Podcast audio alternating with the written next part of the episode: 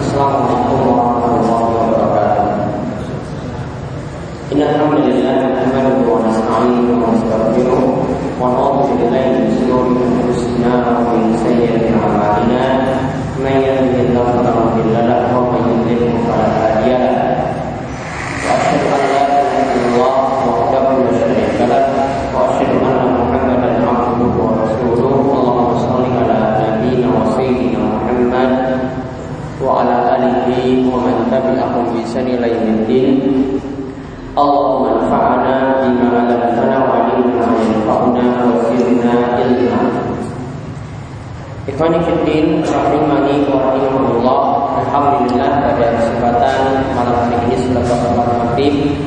kita dipermudah oleh Allah Subhanahu wa taala untuk duduk di majelis yang mulia yang mudah-mudahan Allah Subhanahu wa taala senantiasa menjaga kita dalam kebaikan, memberikan kita kemudahan-kemudahan dalam amal soleh dan menjauhkan kita dari segala macam uh, perbuatan-perbuatan jelek dan senantiasa memberikan kita juga keistiqomahan di dalam menjalankan perintah dan juga menjauhi larangan-larangan Allah Subhanahu.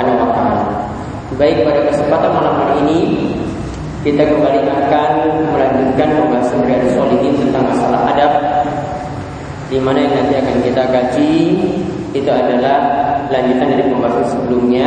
Kita masih dalam pembahasan kitab salam yaitu masih uh, kita membahas ada istighfar yaitu ada meminta izin.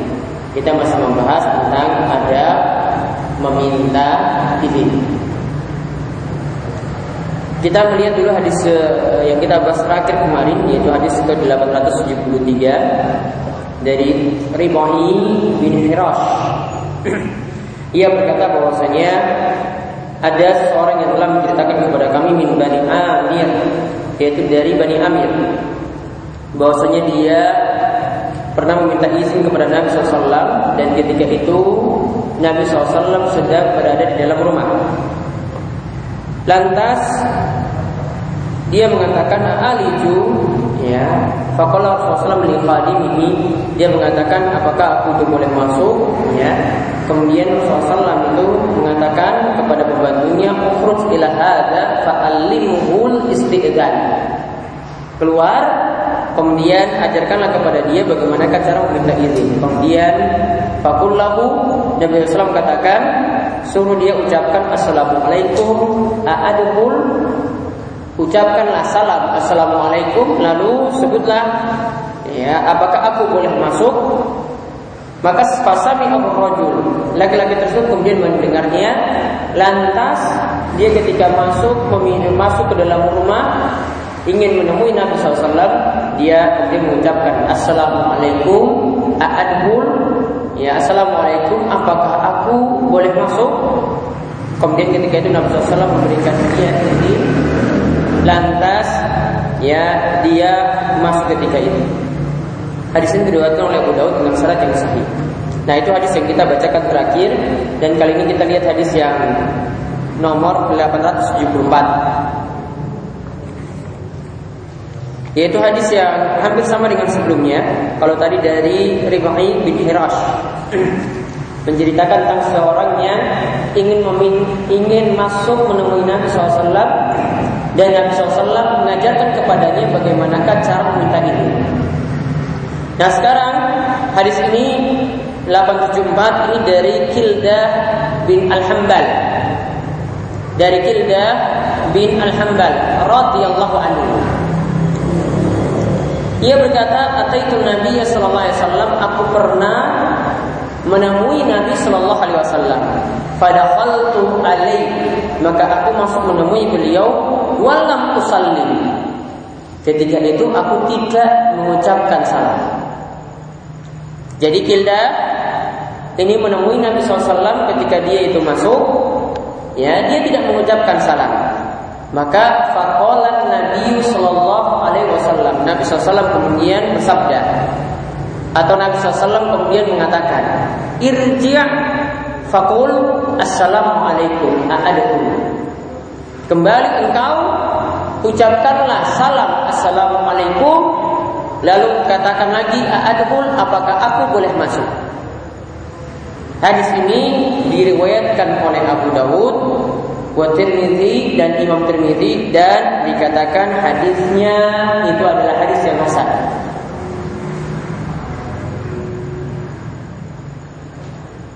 Jadi sama dengan hadis sebelumnya dijelaskan maksud yang sama.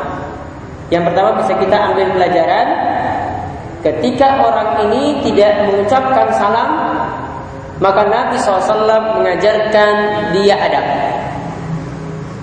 Jadi faedah bisa kita ambil bagi orang yang tidak mengerti adab-adab tertentu hendaklah diberikan pelajaran.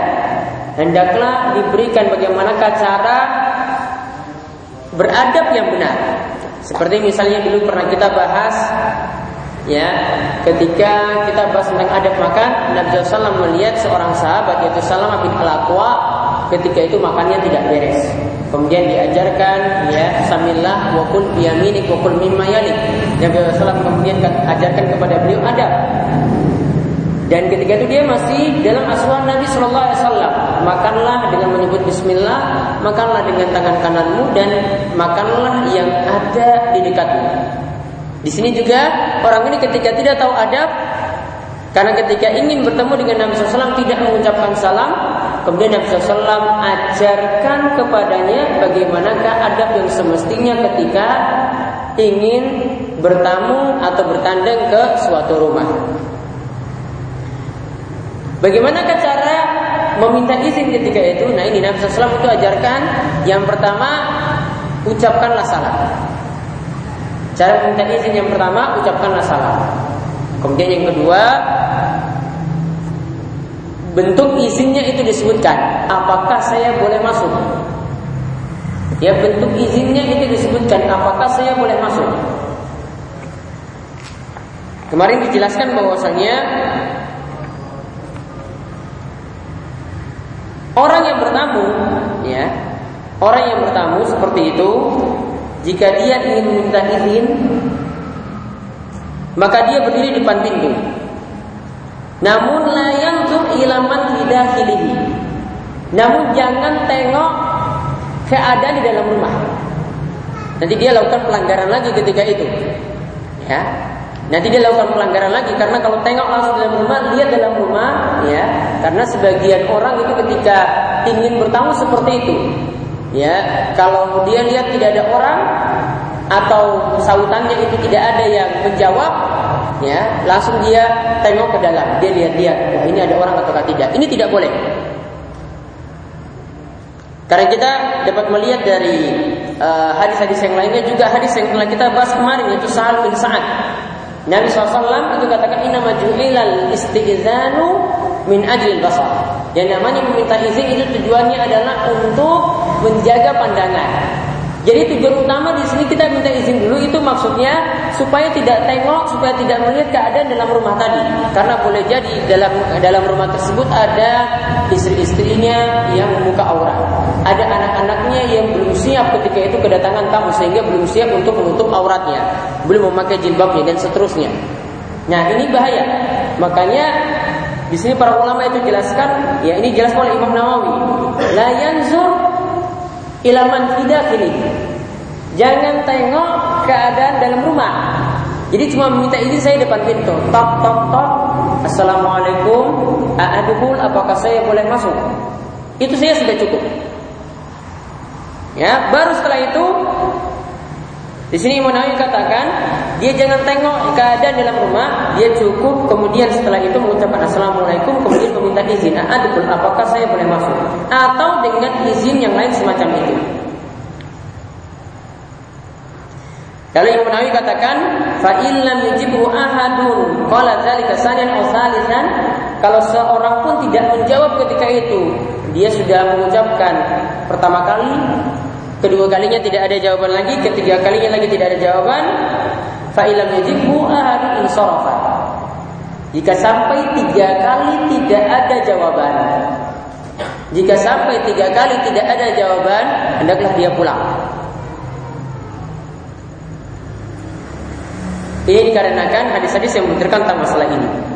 Jadi di antara adab itu seperti itu. Jadi meminta izinnya berikutnya ucapkan salam terlebih dahulu, baru mengatakan apakah saya boleh masuk. Namun ketika meminta izin seperti itu, catatan yang perlu diperhatikan tidak boleh menengok ke dalam rumah tersebut. Nah ini ada ketika meminta izin. Kemudian beliau membawakan bab lagi yang baru yang masih berkaitan dengan meminta izin yaitu bab ke-141 yang menawawi membawakan bab bayanu anna sunnata idza qila lil musta'zin man anta ayakula fulan fa yusamma nafsahu bima yu'rafu bihi min ismin aw kunyatin aw wa qarahatu qawluhu ana wa nahruha yaitu di sini penjelasan disunahkan ketika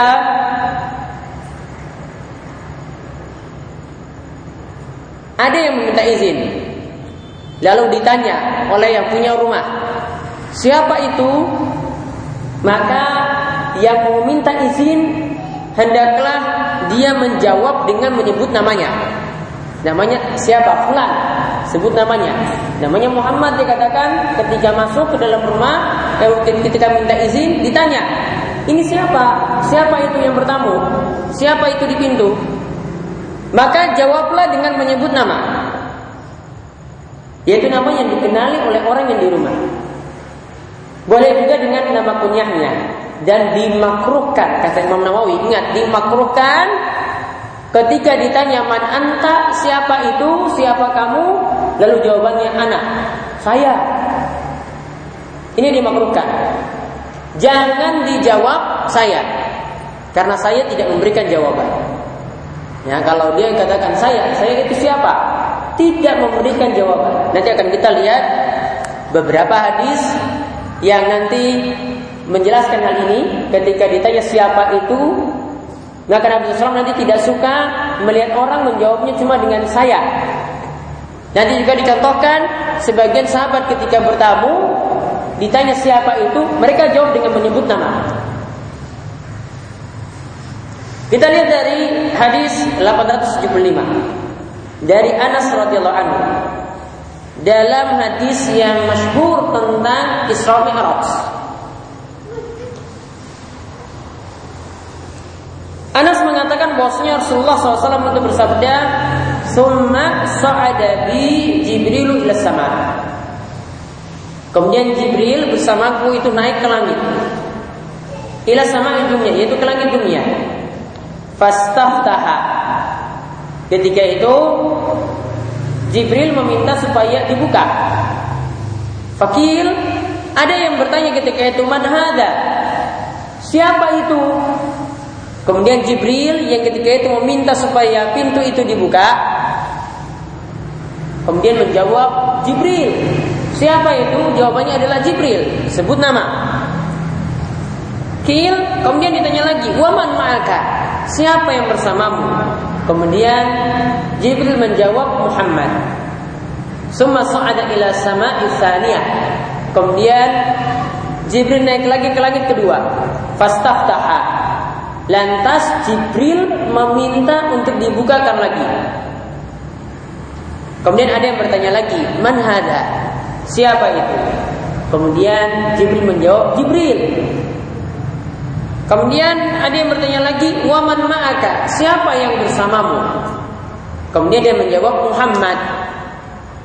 Kemudian wasalisa warabi'a wasairihinna Kemudian ke langit yang ketiga, ke langit yang keempat dan yang lainnya juga wa yuqalu fi bab kulli sama'in man Jibril. Ketika ditanyakan di setiap pintu langit tadi, ya, di langit ketiga, keempat dan seterusnya, Ditanya siapa itu? Manhada siapa ini? Siapa ini? Kemudian dijawab Jibril.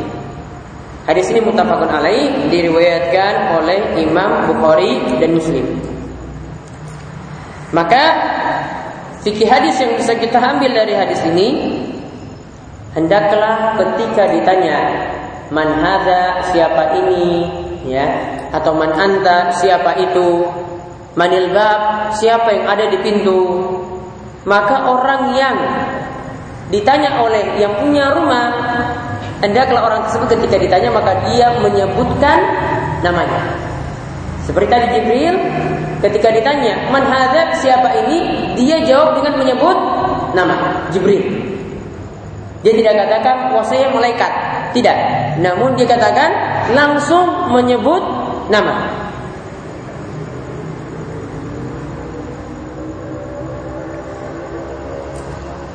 Alasannya kenapa? Kalau cuma dijawab dengan anak, ini saya. Di sini dikatakan oleh para ulama, di antaranya oleh Imam Nawawi, beliau katakan bahwasanya li'annahu lam yahsul bi qawlihi ana faidah. Karena kalau menjawab dengan jawaban saya tidak ada faedah apa-apa, tidak ada manfaat apa-apa. Wala ziyadah bal ibham baqi. Yang ada itu tidak diberikan penjelasan, yang ada cuma bingung saja ketika itu. Saya itu siapa? Makanya dari sini kita bisa ambil pelajaran sebagaimana yang tadi yang Imam Nawawi bawakan dalam judul bab ya ketika ditanyakan siapa itu ya siapa yang bertamu atau siapa yang depan pintu maka jawabannya adalah dengan menyebutkan nama. Tidak boleh cukup dengan jawaban saya saya saya. Kemudian kita lihat lagi hadis yang berikutnya. Hadis 876. Yaitu dari Abu Dzar. Yaitu dari Abu Dzar radhiyallahu anhu. Ia berkata, "Kharajtu lailatan minal layali." Aku pernah yaitu Abu Dzar dia mengatakan aku pernah. Berarti Abu Dzar itu pernah keluar pada suatu malam. Faiza Rasulullah SAW yamshi wahdahu. Ketika itu dia tahu Rasulullah SAW sedang jalan seorang diri. Faja'altu amshi fi zillil qamar. Maka aku juga ketika itu jalan ya ketika itu dalam naungan bulan. Maksudnya fi zillil qamar di sini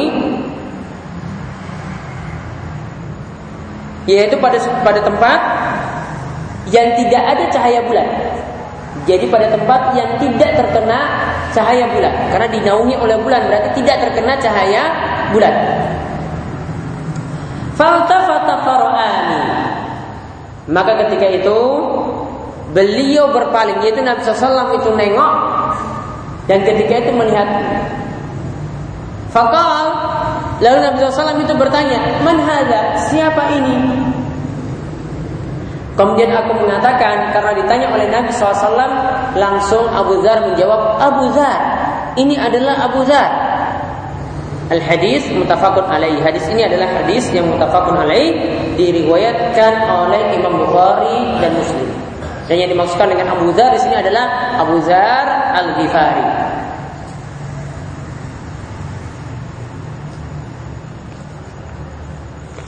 Maka di sini menunjukkan faedah kaitan dengan bab yang dibawakan oleh Imam Nawawi berarti ketika seseorang itu ditanya siapa ini atau siapa yang di depan pintu atau siapa yang bertamu hendaklah menjawab dengan menyebutkan nama. Kalau di sini tidak menyebutkan nama tapi menyebutkan nama kunyah, menyebutkan kunyahnya. Karena memakai abu. Maka sesuai dengan judul bab yang dibawakan oleh Imam Nawawi tadi, boleh menyebutkan nama. Yaitu maksudnya isim dalam istilah bahasa Arab itu nama itu ada yang pakai isim, ada yang pakai kunyah. Ya. Boleh menyebutkan nama, itu nama benarannya. Atau memakai kunyahnya ketika itu. Dan di sini Abu Zar itu menjawab dengan memakai kunyah. Bisa jadi karena dia lebih ma'ruf dengan kunyahnya. Ya, Abu Bakar itu adalah Abu Bakar. Dia ma'ruf, dia terkenal dengan nama kunyahnya. Nama aslinya itu bukan Abu Bakar. Abu Hurairah terkenal dengan Abu Hurairah. Ya, dan kita tidak eh, kita jarang sekali kita sangat kurang sekali mendengar nama aslinya ketika itu. Pakai kata Abu Sa'id. Ya maka dia perkenalkan dengan nama kunyahnya. Itu juga dibolehkan ketika ditanya siapa ini, siapa yang bertamu, siapa yang datang, siapa yang depan pintu, maka bisa juga menjawabnya dengan nama kunyah. Yaitu nama kunyah kata para ulama yaitu yang didahului dengan Abu atau didahului dengan Umu, dan sebagian ulama lagi menambahkan dengan Ibnu.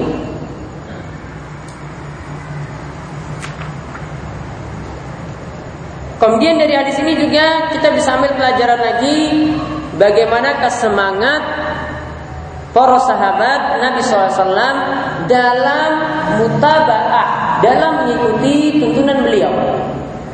Karena ketika itu Abu Zar berjalan dan tahu Nabi SAW itu jalan seorang diri, ingin mengikutinya. Dan ketika itu mereka sangat khawatir sekali, para sahabat itu sangat khawatir jika Nabi SAW itu terkena apa-apa. Karena Nabi SAW jalan seorang diri. Maka mereka berusaha mendekati Nabi SAW ketika Nabi SAW jalan seorang diri, ya supaya Nabi mereka itu mendapatkan rasa aman.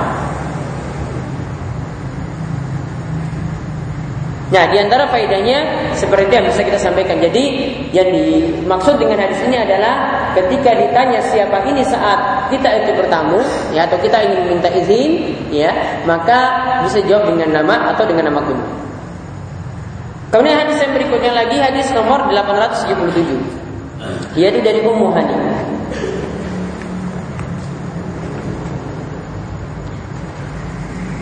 Masih membicarakan hal yang sama yaitu ketika ditanya siapa ini atau siapa itu yang bertamu maka menjawablah dengan menyebutkan nama dan seterusnya. Yaitu Muhani ini mengatakan ataitu Nabi sallallahu alaihi wasallam. Aku pernah menemui Nabi SAW wa huwa Dan Nabi SAW itu sudah mandi. Wa Fatimatu dan Fatimah itu menutupi diri Nabi Shallallahu Alaihi Wasallam. Putrinya yaitu Fatimah ini menutupi diri Nabi SAW. Kemudian ketika itu Nabi SAW bertanya pada orang yang bertamu tadi, man Siapa ini? Kemudian aku yaitu Umuhani itu mengatakan anak Umuhani. Saya adalah Umuhani. Mutafakun alaih hadis ini diriwayatkan oleh Imam Bukhari dan Muslim. Maka kita lihat juga maksud yang sama dari hadis Ummu Hani di sini menunjukkan bahwasanya jawaban yang diberikan juga dengan menyebut nama, bukan hanya dengan sekedar menyebut saya.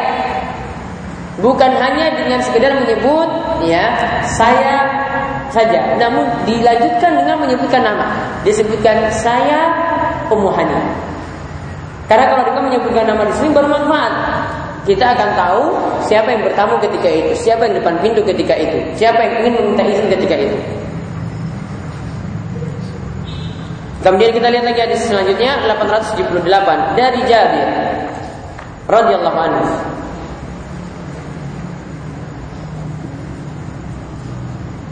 Ia mengatakan, "Ataitu Nabi SAW fadaqaqtul bab." Aku pernah mendatangi Nabi SAW dan aku mengetok pintu. Fakal kemudian ketika itu Nabi SAW itu tahu ada suara ketokan pintu. Kemudian Nabi SAW bertanya, mana ada? Siapa ini? Kemudian saat itu Jabir menjawab anak. Saya. Kemudian Nabi SAW balik menjawab lagi, anak, anak, saya, saya. Ka'annahu karihaha. Kata Jabir, Nabi menjawab seperti itu seakan-akan beliau tidak suka mendengar jawaban saya dan saya. Ada sini mutafakun alaih diriwayatkan oleh Imam Bukhari dan Muslim.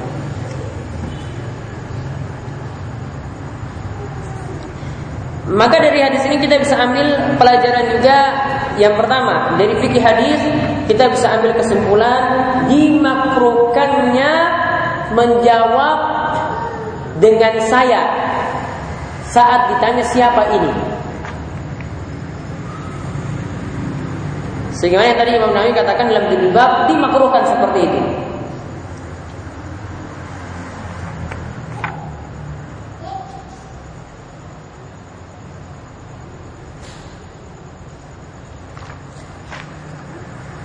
Di sini ada penjelasan dari Imam Ibnu Hajar Al Asqalani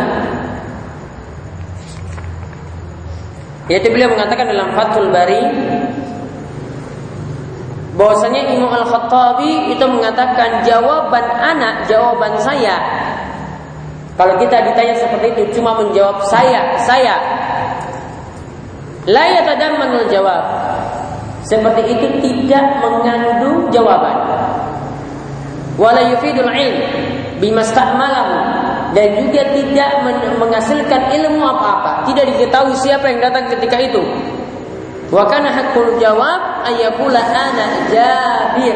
Yang seharusnya dijawab oleh Jabir tadi ketika ditanya siapa ini, dia hendaklah menjawab yang datang ini adalah Jabir atau dia menjawab Jabir.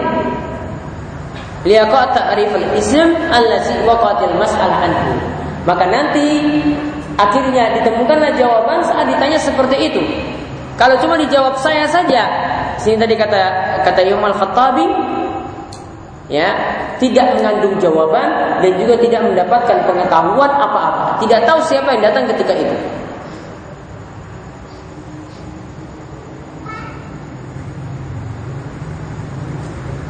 Begitu juga dikatakan oleh Imam Nawawi hal yang sama seperti dikatakan oleh Al-Khattabi tadi, beliau mengatakan para ulama itu mengatakan jika ada yang minta izin lalu ditanya siapa itu ya maka dimakruhkan dia menjawab anak. Kata Imam Nawawi dimakruhkan dia menjawab anak. Alasannya karena hadis Jabir yang kita bahas di sini. Li'annahu lam yahsul biqauli ana fa'idah wala ziyadah. Kata Imam Nawawi karena dengan jawaban anak tidak ada faedah apa-apa, tidak ada manfaat apa-apa. Dan juga tidak ada tambahan penjelasan. Yang ada cuma bingung, ibham ketika itu. Ya, cuma bengong saja, cuma kita ya diam saya ketika itu tidak mendapatkan jawaban apa-apa. Bal yang bagi ayakula fulan ismihi. Namun yang lebih tepat adalah dia menjawab dengan menyebutkan namanya. Bisa jadi kata Imam Nawawi dia nyebut namanya Abu siapa? Atau dia menyebut syekh siapa? Maka ketika itu jadilah jelas siapa yang datang saat itu dengan menyebutkan namanya tadi. Dan di sini juga bisa kita ambil pelajaran penting di sini bahwasanya fungsi kita memperkenalkan nama ya fungsi kita itu memperkenalkan nama berarti biar orang itu tahu. Kadang di suatu tempat kita menggunakan nama malah takrifnya pengenalannya jadi tidak jelas. Contoh ini kalau belum terbiasa dengan menggunakan nama kunyah di suatu tempat, misalnya nama kunyahnya adalah Abu Soleh. Nama kunyahnya adalah Abu Soleh. Di sebagian tempat itu kalau disebut nama Abu, ya kenalnya cuma Abu saja. Padahal ada mungkin 10 Abu di kampung tersebut. Namun kalau dia perkenalkan, oh, nama kamu siapa? Saya Abu Muhammad. Nama kamu siapa lagi? Saya Abu Mujahid. Nama kamu siapa lagi? Saya Abu ya, yang lainnya. Kalau pengenalan seperti ini orang-orang di sini tidak terbiasa mendengar nama Abu seperti tadi, akhirnya semuanya nanti dipanggil Abu. Abu yang sebelah mana? Oh sebelah luar sana, sebelah utara sana. Abu yang mana lagi? Sebelah selatan sana. Makanya nama itu dipakai itu untuk ta'rif ya sehingga harus memperhatikan baik-baik. Ya kadang kalau misalnya ya sebagian mungkin sudah terkenal dengan nama abunya bahkan nggak tahu ya Abu Qatada misalnya ada yang kenal nama aslinya? Kan nggak ada yang kenal nama aslinya. Ya kan? Sudah terkenal dengan itu ya wajar.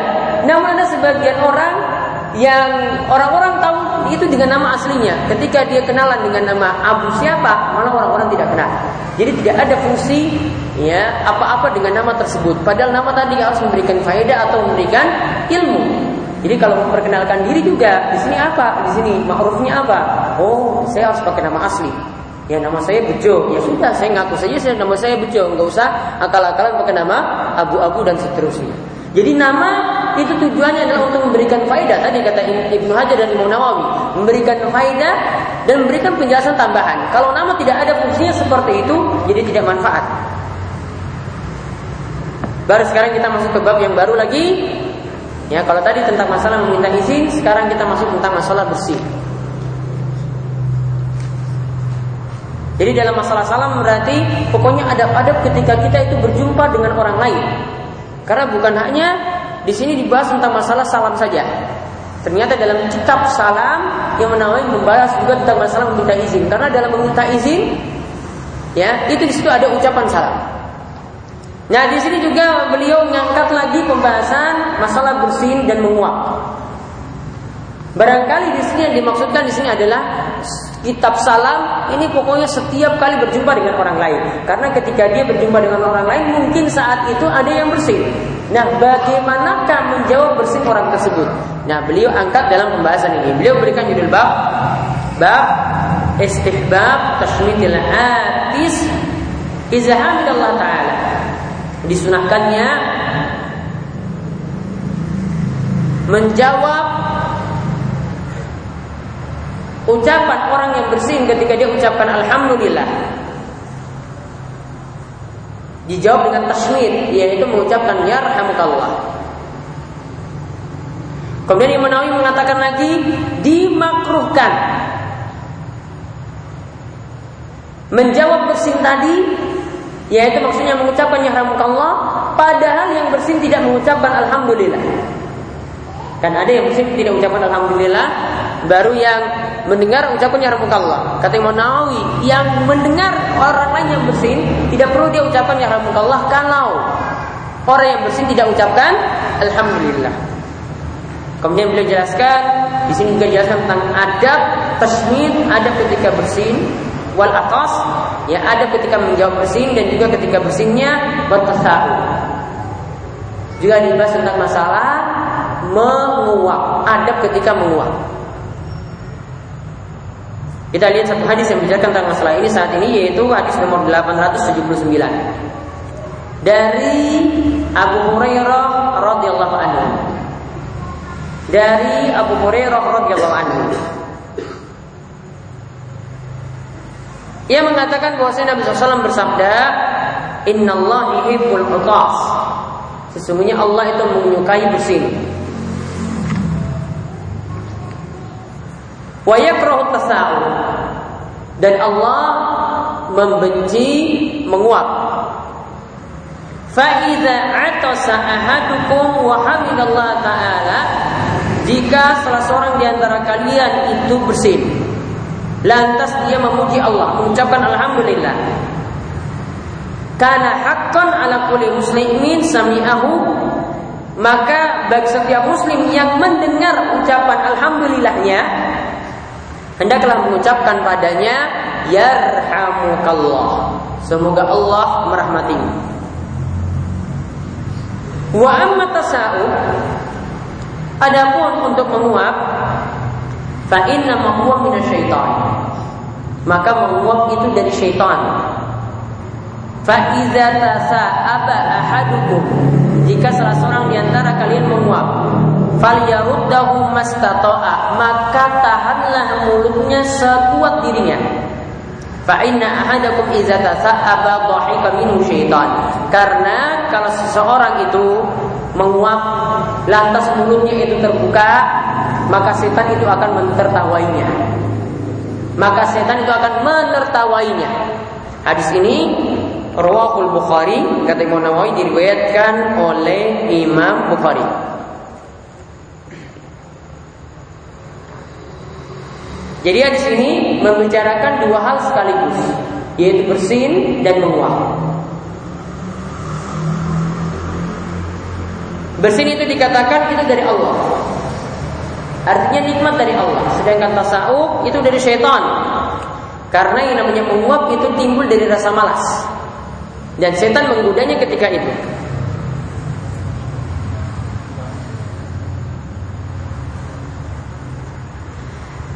Nah, tentang masalah yang pertama yaitu tentang menjawab ucapan pujian orang yang bersin, ucapan pujian pada Allah dari orang yang bersin. Ketika ada yang bersin mengucapkan alhamdulillah, bagaimanakah hukum orang yang mendengarnya untuk menjawab ucapan tersebut? Untuk masalah ini para ulama bersisi pendapat untuk tasmitul adis yaitu maksudnya menjawab ucapan alhamdulillah tadi. Apakah yang mendengar itu wajib menjawabnya? Maka para ulama bersisi pendapat tentang tasmitul hadis tadi. Ulama Hanifiyah itu menjawab mengatakan bahwasanya berpendapat bahwasanya wajib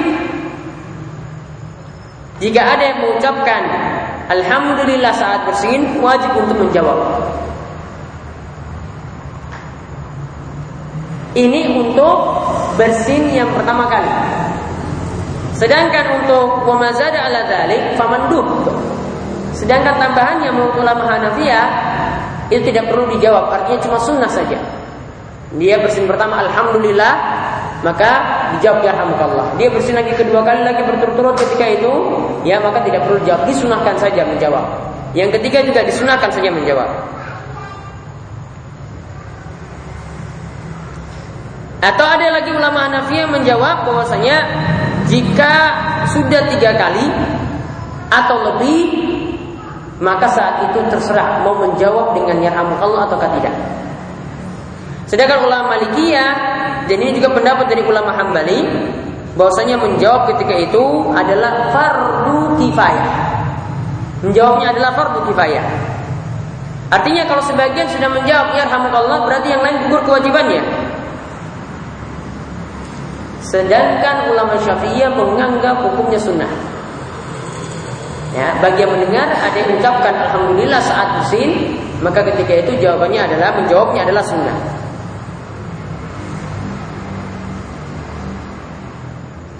Walau pendapat yang lebih tepat dalam masalah ini dan ini yang lebih hati-hati ya yaitu seperti pendapat yang pertama yaitu pendapat dari ulama Hanafiyah, setiap individu yang mendengar ucapan bersin tadi dengan yang bersin mengucapkan alhamdulillah diperintahkan untuk mengucapkan ya Allah. Hukumnya fardu ain. Karena sampai di situ tadi di, dikatakan dengan kata perintah.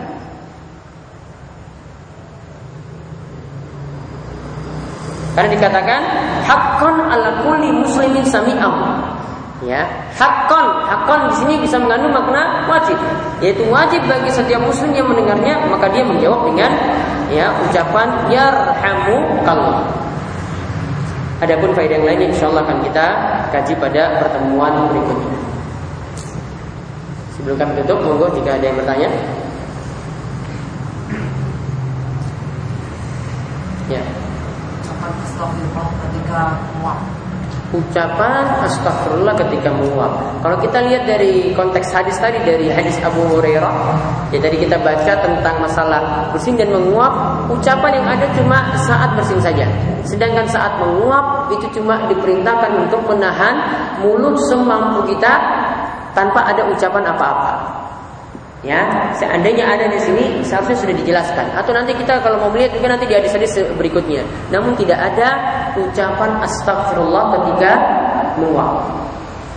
Kalau ada yang mengatakan itu kan baik, enggak masalah kan. Setan kan mau ketika itu mau masuk menyerang kita, kemudian kita tahan. Lalu kita beristighfar ketika itu. Iya, memang itu bagus. Namun untuk mengususkan ucapan astagfirullah ketika menguap itu harus butuh dalil.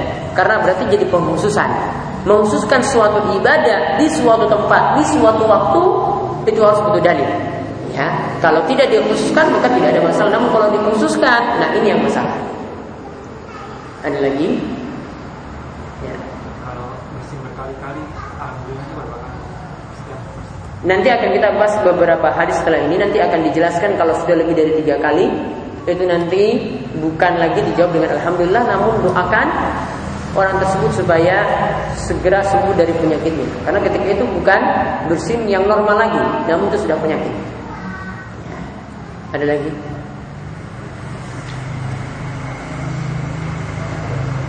Baik, itu saya yang kita bahas pada pertemuan kali ini mudah-mudahan bermanfaat. Subhanallahumma bihamdika asyhadu an la ilaha illa anta astaghfiruka wa atubu ilaik. Sallallahu ala wa ala alihi washabbihi ajma'in. Walhamdulillahi rabbil alamin. Assalamualaikum warahmatullahi wabarakatuh.